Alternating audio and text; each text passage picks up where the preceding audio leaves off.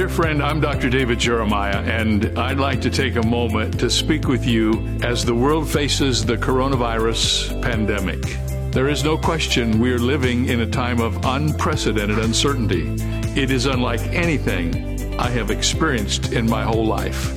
And the temptation in times like these is to allow fear and worry to creep into our thoughts and to rob us of our joy. But in these uncertain times, we need to remember that God is still in control. And my prayer for you is that you are healthy, you're in a safe place, and surrounded by those you love. Please keep the ministry of Turning Point in your prayers as well. We will continue to bring the healing power of God's Word to you each day on radio, television, and online. And I really hope this will be a source of encouragement to you during the current coronavirus. So be safe, be in the Word, and be in prayer.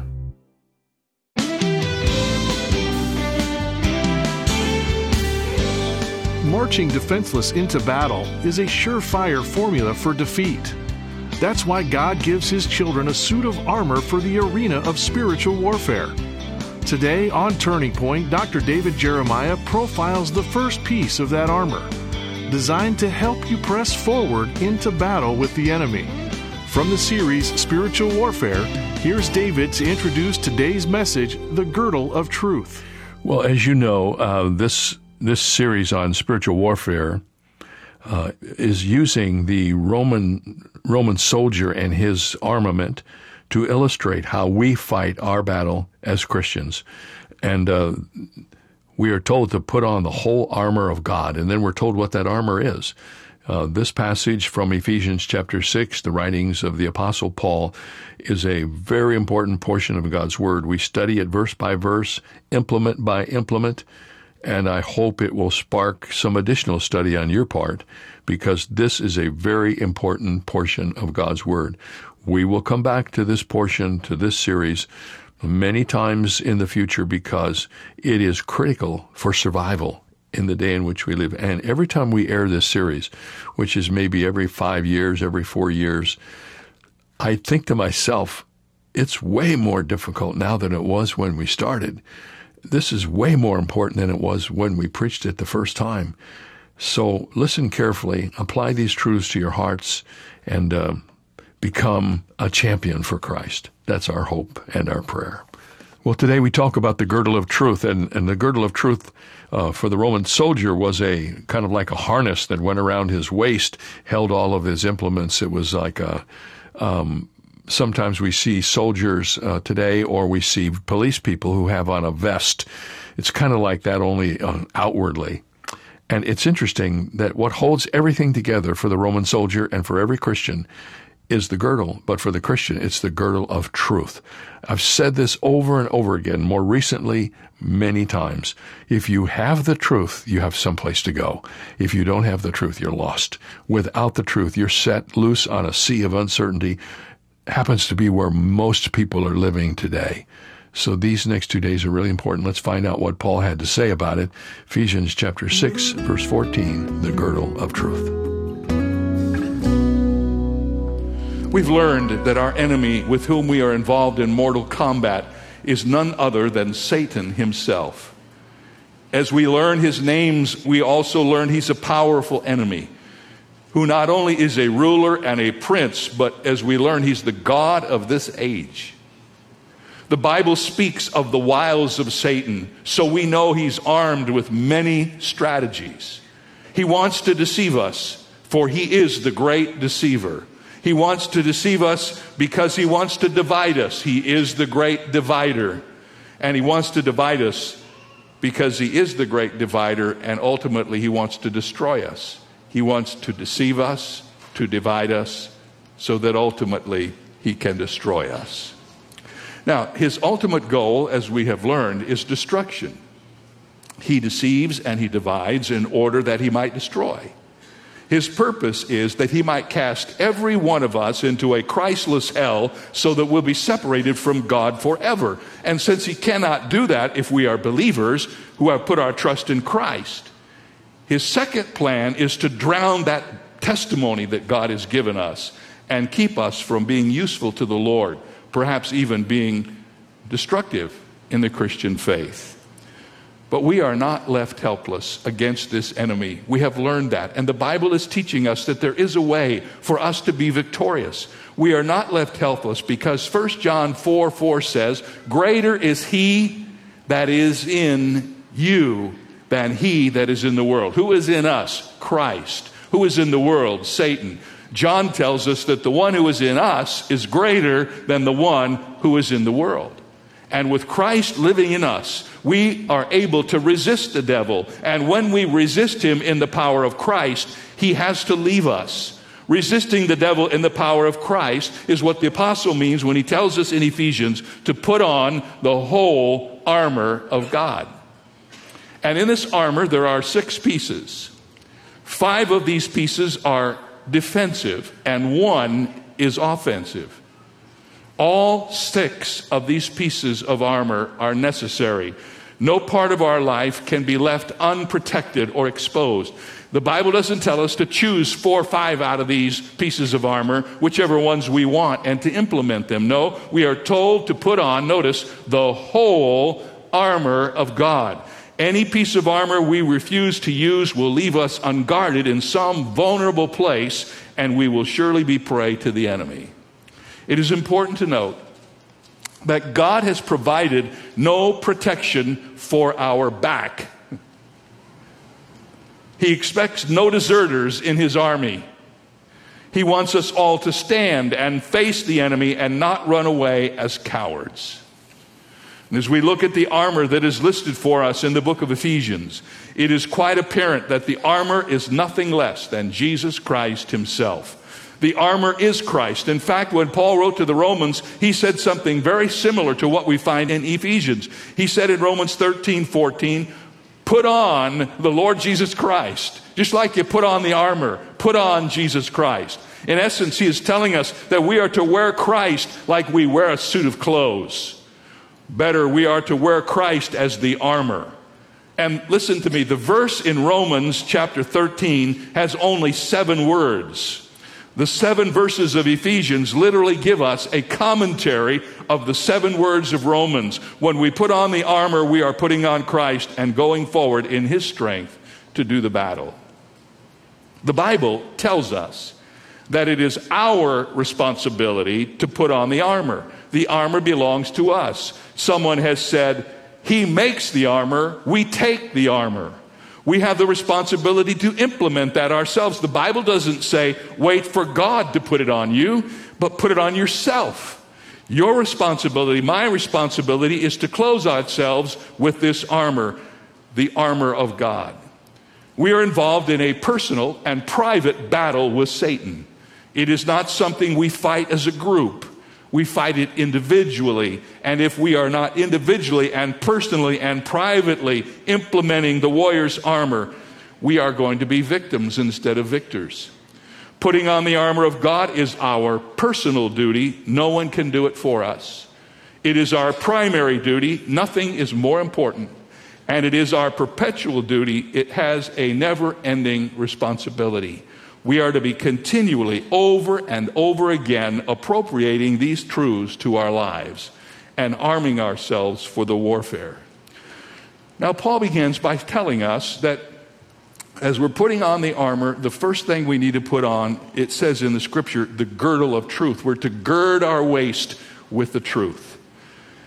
It might seem strange that the apostle starts here because, believe it or not, the Roman soldier never considered his girdle or this waistband that he wore. He never thought that to be part of his armor. In fact, this six-inch belt, which fastened around the middle, was made out of leather or linen, and it was a common piece of dress that was worn by almost all Romans, not just the soldiers. In this text, God does not use the girdle as the Romans did. No Roman would ever have called this part of his armor. He would have understood its place as the armor was used, but he would not have considered this to be part of his armor. It was a normal part of his dress. In Paul's day, the girdle, which was worn outside the long flowing robe, served at least three purposes which help us understand why we must put on this truth, this piece of armor. First of all, The girdle was used for advancing. Let me explain what I mean. Listen to what Peter said in First Peter one thirteen. He said, "Therefore, gird up the loins of your mind." When a Roman was interested in moving from one place to another rapidly, he would pull up his long flowing robe that he wore, and he would tuck it inside the belt that he wore around the middle of his body. He would do this so that the robe would not hinder him when he was running or advancing.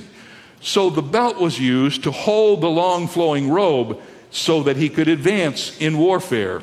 When a soldier from the Roman garrison was sent into battle, he would do the same thing. He would take his long flowing robe and tuck the ends of it into the girdle to free up his legs and to keep him from tripping. Paul is telling the Ephesians that they are to put on this girdle of truth, and that if they do that, it will fit them for the battle. It is the first thing they are to do. It is the primary thing they do. And perhaps it is a reminder to us of what the writer of Hebrews tells us in Hebrews twelve one. Listen to this. "Let us throw off everything that hinders us and the sin that easily entangles us, and let us run with perseverance the race marked out for us." The girdle of truth, which was the first part of the armor which Paul tells us to put on, was first of all for the purpose of helping us advance. And you'll see how this all fits together in a moment. It was also important for attacking, not just for advancing. The soldier also used the girdle to support the weapons that he carried. The swordsman, for instance, would fasten his girdle across his shoulder so that he could suspend his sword from it, and he would use this to hold his sword close to his body so he would have access to it immediately in the time of conflict. The bowman would use the girdle to support the quiver in which he kept all of his arrows so he could get to them quickly. This was a very important piece of the equipment that a soldier wore. It was important for advancing and for attacking. And there was one other simple thing that happened. It was important for awarding, because when a Roman soldier was awarded with a medal, he pinned it on this girdle that he wore around his waist. It was the way you could determine whether or not a soldier had been in battle before. And if you saw him coming and he had a lot of medallions, you would know he was a decorated soldier, and one perhaps that you should be wary of. Now, that was the purpose of the girdle of truth in the Roman days. It held up the robes when it was time to advance. It held in the armor that they used to fight against the enemy. But what was the power of it? And here's where we need to understand what Paul is teaching us. He says this girdle has as its nomenclature truth. This piece that we wear around us is called truth. It is interesting that it is the first piece of armor. At the very foundation of the soldier's armor is truth. The battle over truth, as you know, is raging in our day. Assessing the popular view of truth, one writer puts it this way: truth in any objective or absolute sense, truth that is independent of the mind of the knower, no longer exists. A simple way to illustrate this is in the story of three baseball umpires debating their philosophies of umpiring. Listen to this. The first one says, "There's balls and there's strikes, and I call them the way they are." The second one says, "That's arrogant. There's balls and there's strikes, and I call them the way I see them." "That's no better," said the third. "Why beat around the bush? Why not be realistic about what we do? There's balls and there's strikes, and they ain't nothing till I call them." The first umpire represents the traditional view of truth, objective, independent of the mind of the knower. It's there to be discovered. The second umpire speaks for moderate relativism, truth as each person sees it according to his or her perspective or interpretation.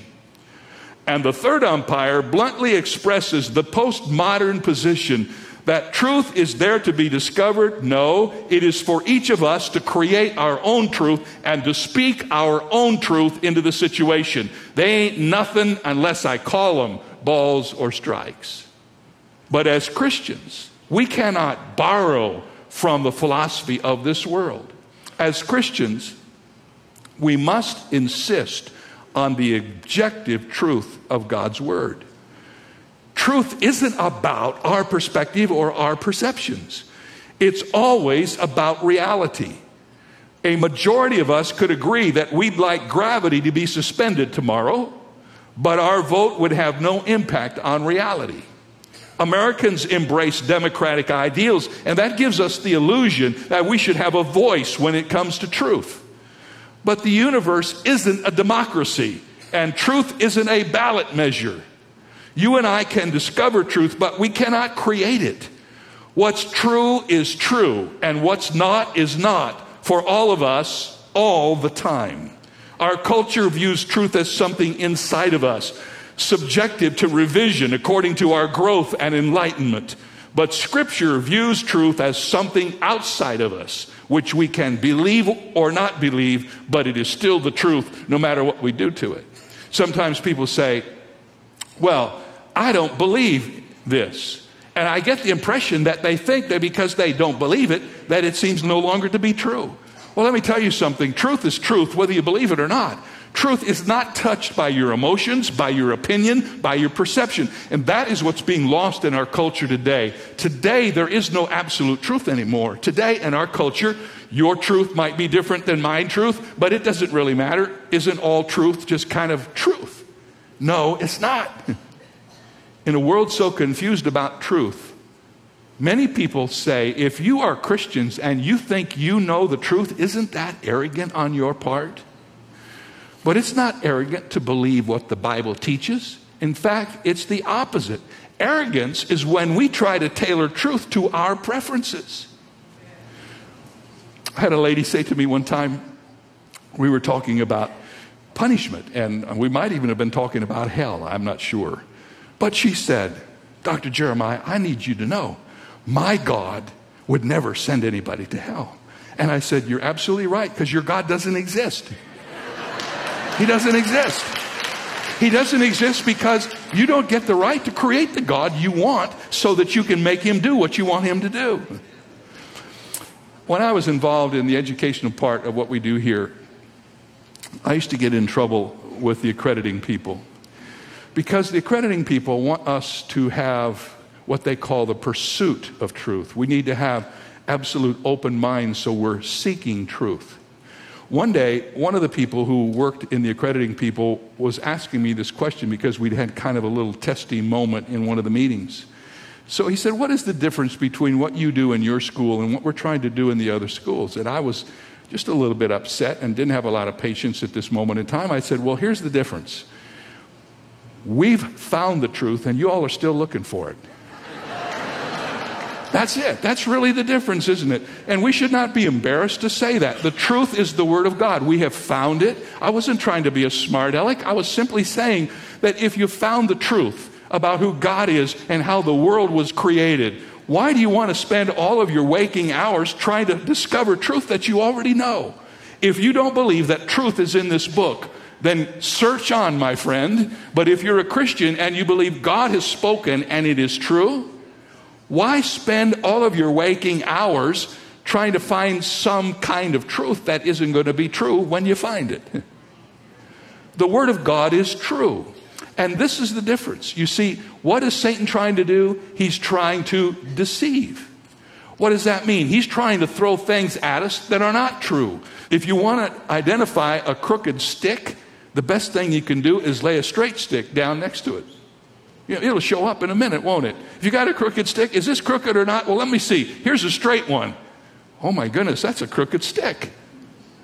Do you know how to deal with the deceit of Satan? Lay the straight stick of God's Word right down next to it, and you will spot it every time.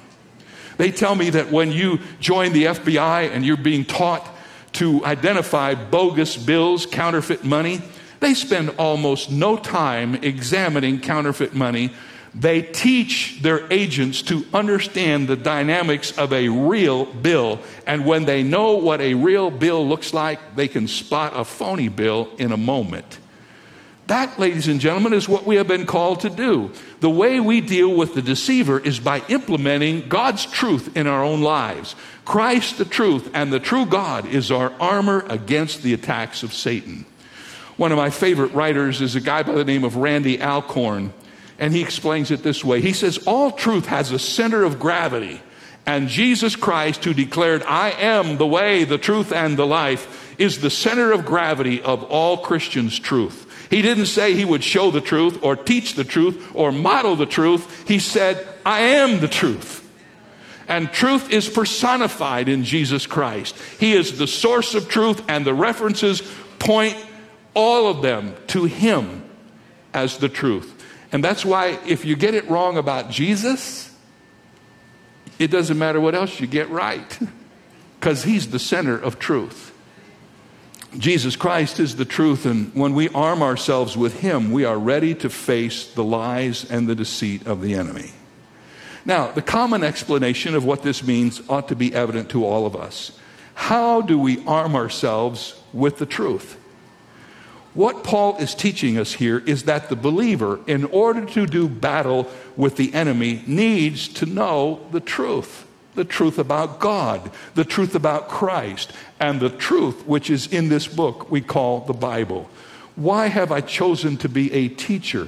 Because in my heart I understand that what people need today is the truth. They don't need three points and a poem. They don't need some little ditty, which is a church light for Christianettes. They need the truth. They need the truth of God's Word. We have never needed it before now like we need it now, and it has never been so scarce as it is now.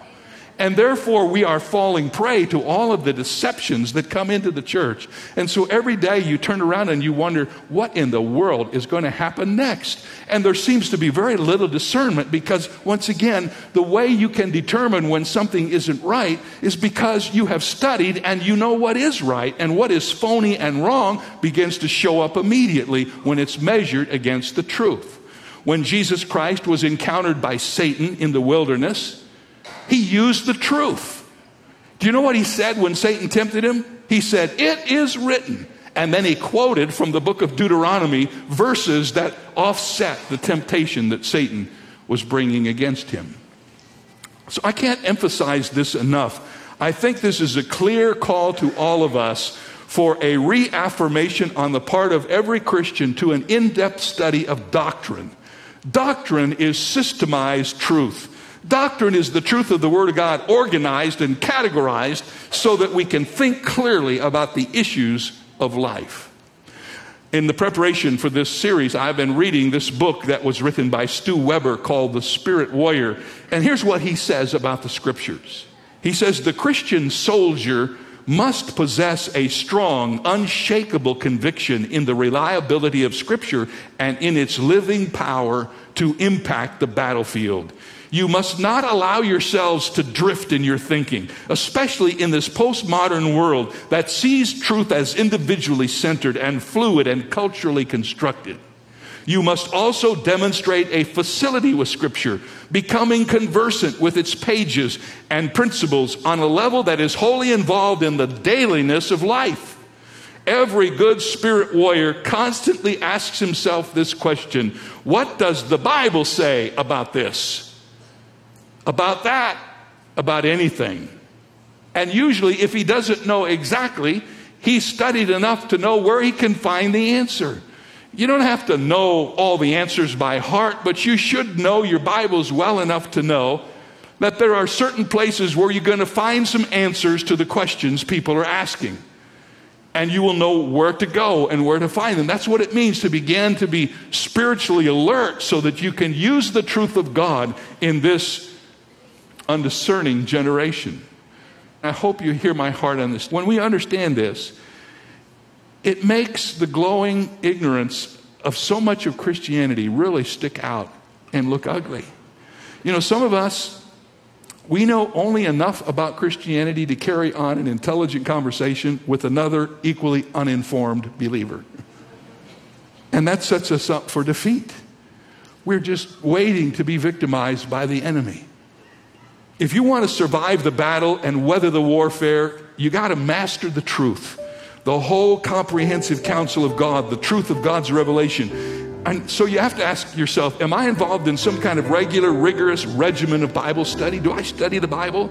If not, what in the world are you doing? Hmm. That's a really good question, isn't it? What are you doing? It would be like going into war without any weapons. uh, walking into the middle of a, a, a gunfight with no gun. And uh, that's why we're seeing so much defeat among Christians. We're trying to fight the battle without the resources God has given us so that we can be winners. And I hope you'll get a hold of that during this month as we talk about spiritual warfare. Hey, I'm so excited about our resource for this month. I'm going to talk about it every day, just a little bit. Uh, it's the book that we have called Answers to Questions about Spiritual Warfare. This is one of those subjects that is kind of mysterious to a lot of people. It includes, for instance, uh, discussions of demons. What are demons? Do we believe in demons? Can a person be demon-possessed and be a Christian? Uh, well, all of those questions we've tried to answer in a concise way in this little book. It's a hardback little gift book. We'll send it to you for a gift of any size during the month of June. Will you help us in this last month? This is our final month of the fiscal year, and we need your help. So ask for it when you send your gift to Turning Point today. Thank you ahead of time. God bless you. We see you tomorrow. For more information on Doctor Jeremiah's current teaching series, Spiritual Warfare, please visit our website, where you'll also find two free ways to help you stay connected: our monthly magazine, Turning Points, and our daily email devotional. Sign up today at davidjeremiah.ca slash radio. That's davidjeremiah.ca slash radio. Or call us at eight hundred, nine four six, four three zero zero. When you do, ask for your copy of David's timely book, Answers to Questions about Spiritual Warfare. It's filled with strategies for fighting the forces of evil, and it's yours for a gift of any amount. You can also download the free Turning Point mobile app for your smartphone or tablet, or search in your app store for the keywords Turning Point Ministries to access our programs and resources. Get all the details when you visit our website, davidjeremiah.org slash radio. This is David Michael Jeremiah. Join us tomorrow as we continue the series Spiritual Warfare here on Turning Point with Doctor David Jeremiah.